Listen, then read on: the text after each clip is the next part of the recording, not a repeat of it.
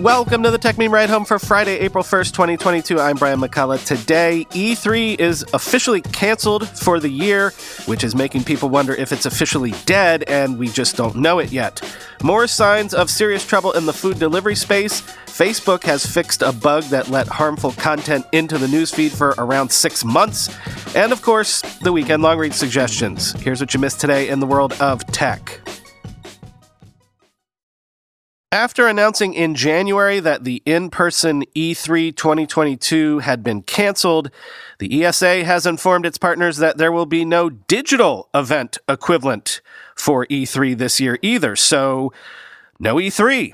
It has been fully canceled, which one has to wonder does that mean E3 is dead?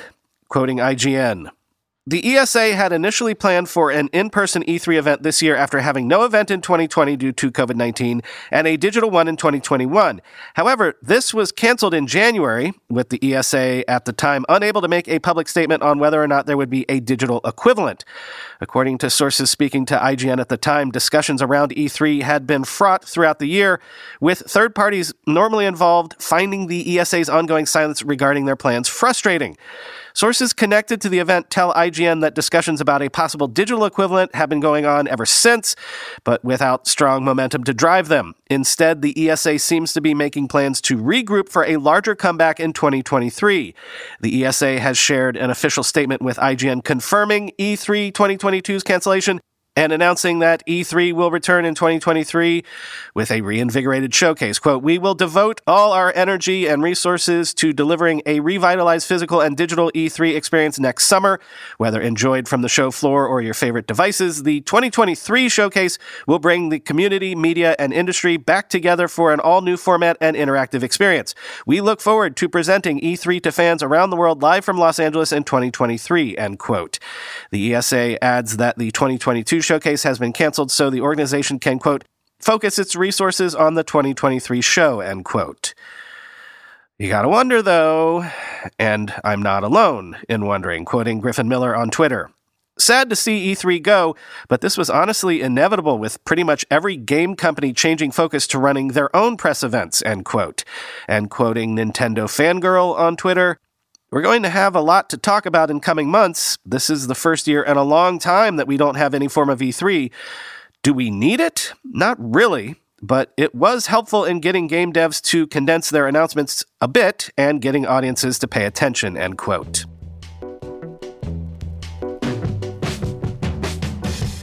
Of course, the reason for doubting E3 is the question as to whether or not COVID times have changed people's perception of the necessity of all sorts of big industry confabs like E3.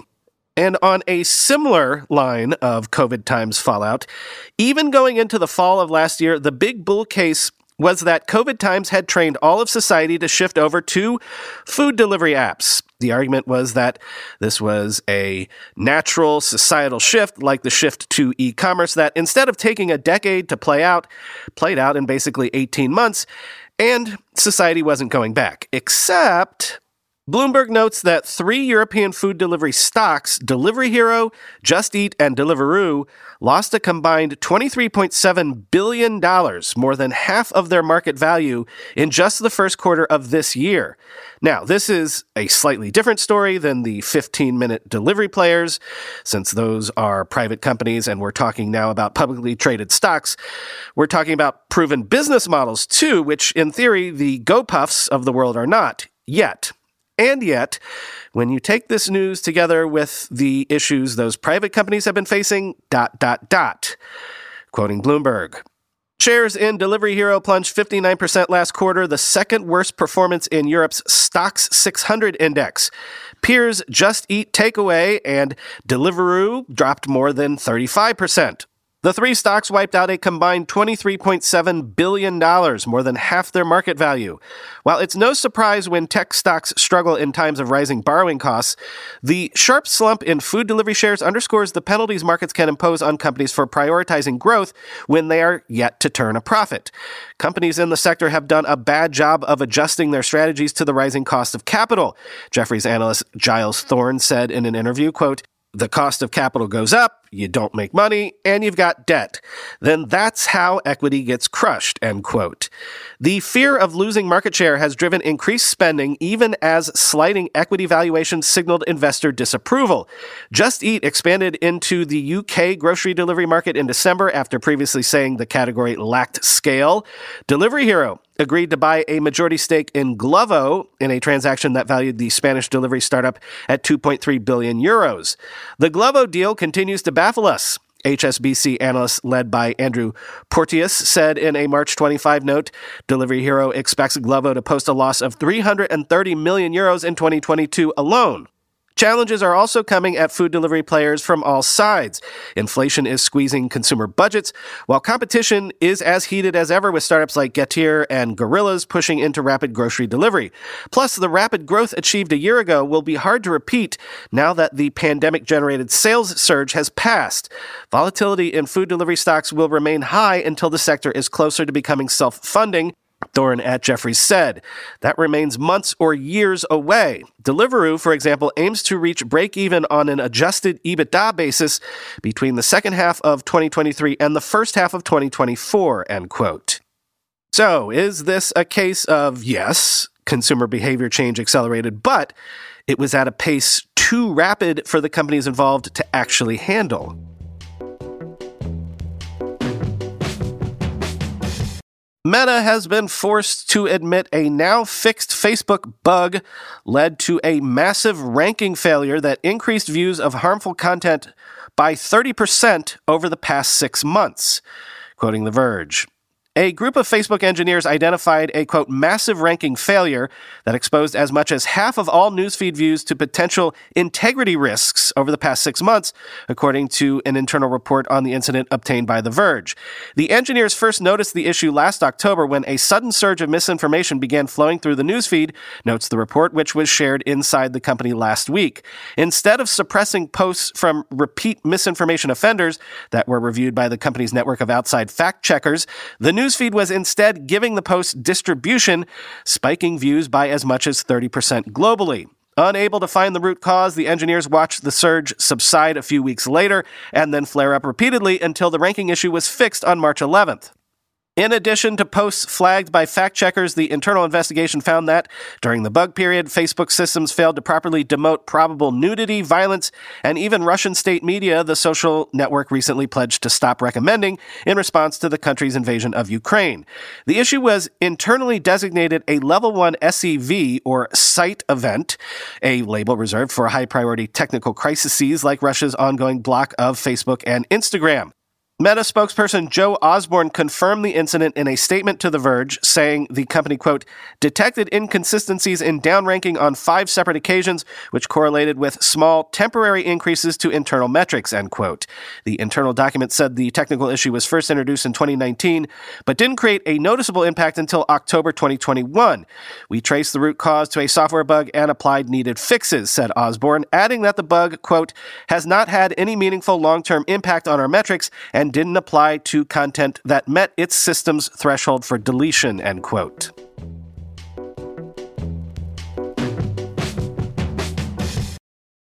Quick note that Apple has released iOS 15.4.1, iPadOS 15.4.1, and macOS 12.3.1 to fix two zero days that, quote, may have been actively exploited.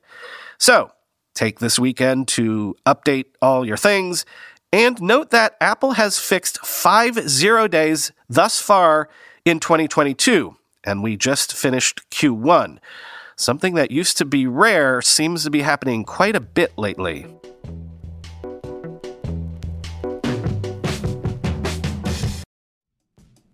With everybody fighting for attention, how can your business stand out and connect with customers? Easy. Get Constant Contact. Constant Contact's award winning marketing platform has helped millions of small businesses stand out, stay top of mind, and see big results fast. Constant Contact makes it easy to promote your business with powerful tools like email and SMS marketing, social media posting, and even events management. With Constant Contact, you'll reach new audiences, grow your customer list, and communicate more effectively to sell more, raise more, and fast track growth.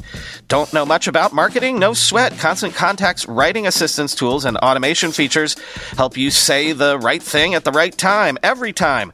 Plus, you can send with confidence knowing your emails are actually reaching your customers thanks to Constant Contact's best in class 97% deliverability rate. I use this and you should too. Tackle any challenge with Constant Contact's expert live customer support. Plus, everything's backed by their 30 day money back guarantee, so get going and start growing your business today with a free trial at constantcontact.com. Just go to constantcontact.com right now. Constant Contact, helping the small stand tall. ConstantContact.com. Whenever I need to do financial research for this show, for instance during tech earnings season when I have to analyze how various companies' stocks have been performing, I only ever turn to our sponsor today, Yahoo Finance. For more than 25 years, Yahoo Finance has been the brand behind every great investor. Whether you're a seasoned investor or are looking for that extra guidance, Yahoo Finance gives you all the tools and data you need in one place. They are the number one finance destination producing a holistic look at the financial news cycle, including breaking news, original editorial perspectives, analyst ratings, independent research, customizable charts, and so much more. Securely link your brokerage accounts for a unified view of your wealth, including 401k and other investments. A comprehensive perspective is what sets apart great investors, and it's how Yahoo Finance ensures you have the insights to look at your wealth in its entirety. With a community of over 90 million users each month, their real strength is helping you you on your way to financial success. For comprehensive financial news and analysis, visit the brand behind every great investor, yahoofinance.com, the number one financial destination, yahoofinance.com. That's yahoofinance.com.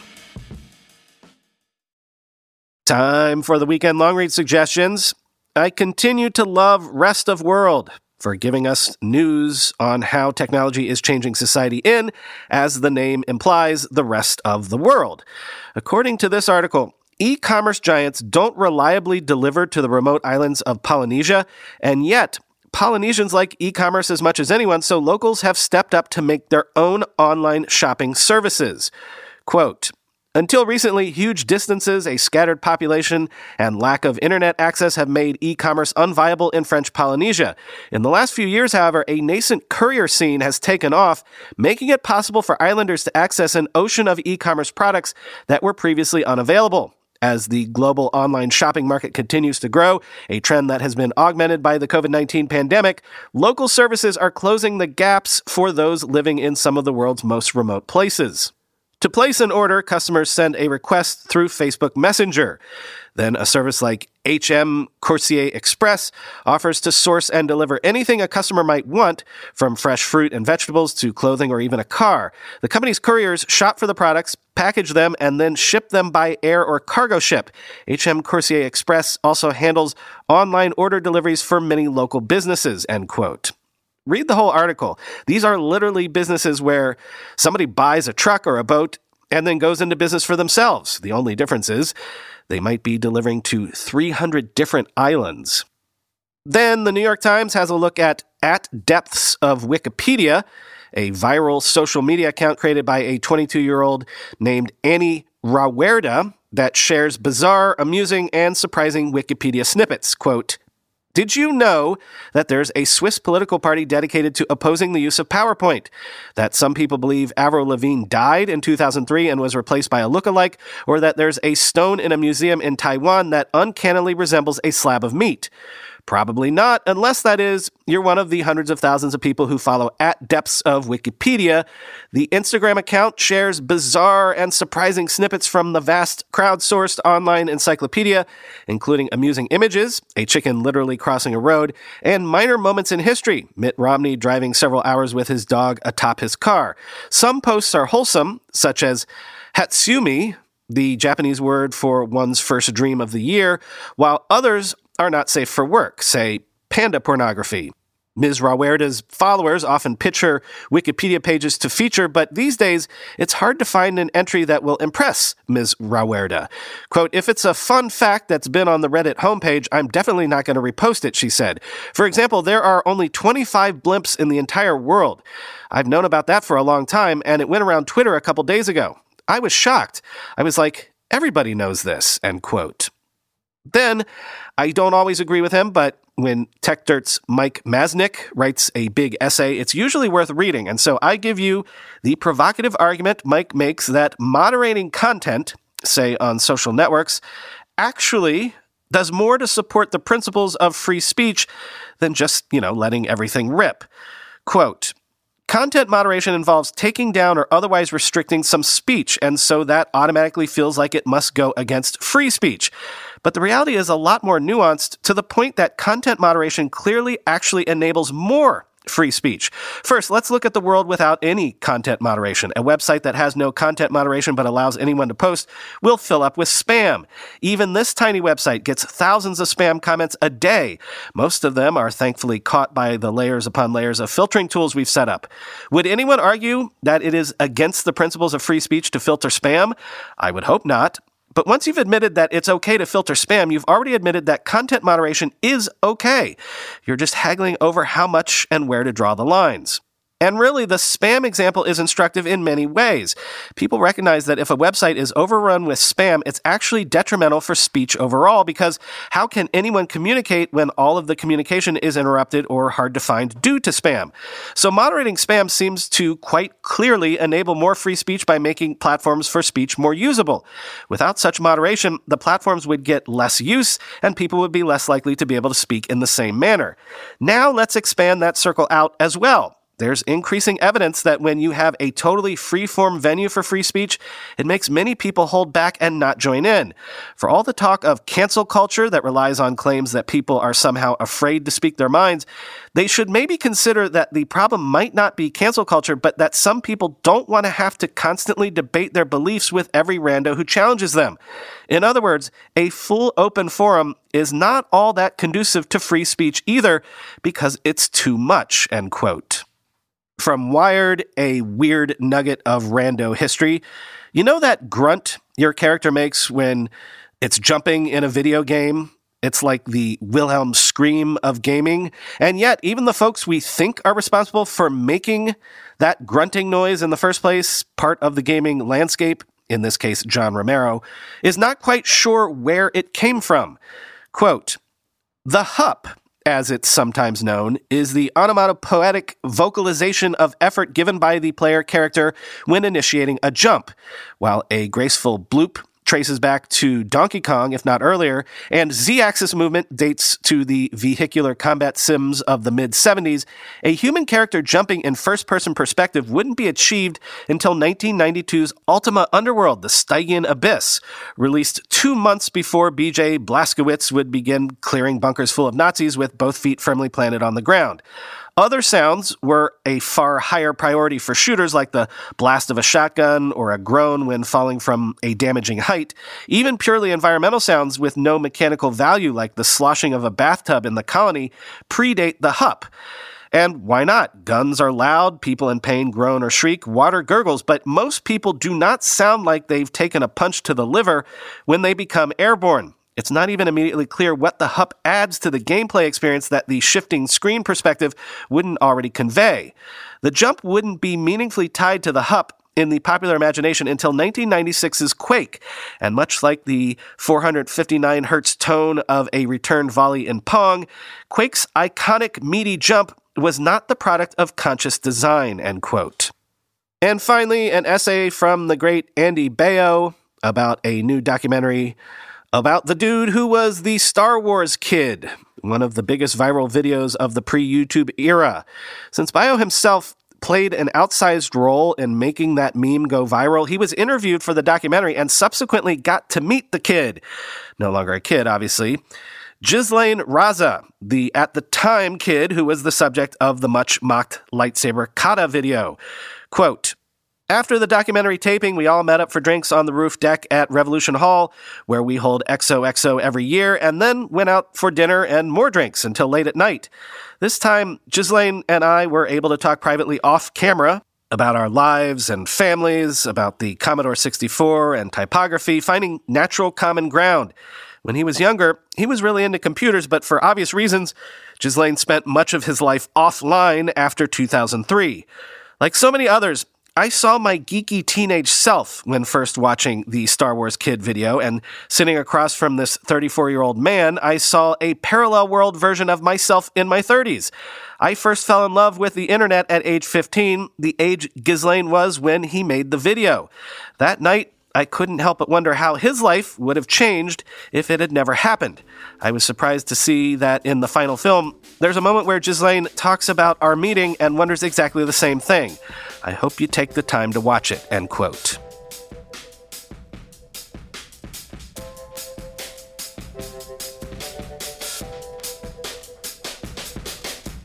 All right, we do not have a Twitter space to share with you this week.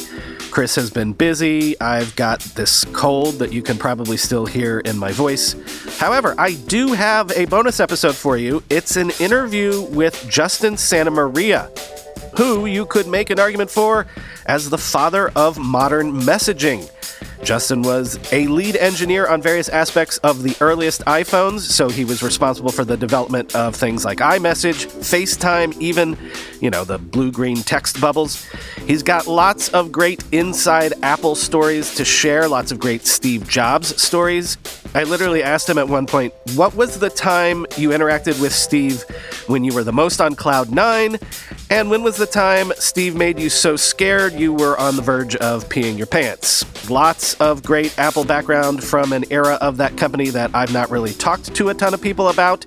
This will eventually go up as an Internet History Podcast episode, but I'm going to share it with you first this weekend. So enjoy that. Talk to you on Monday.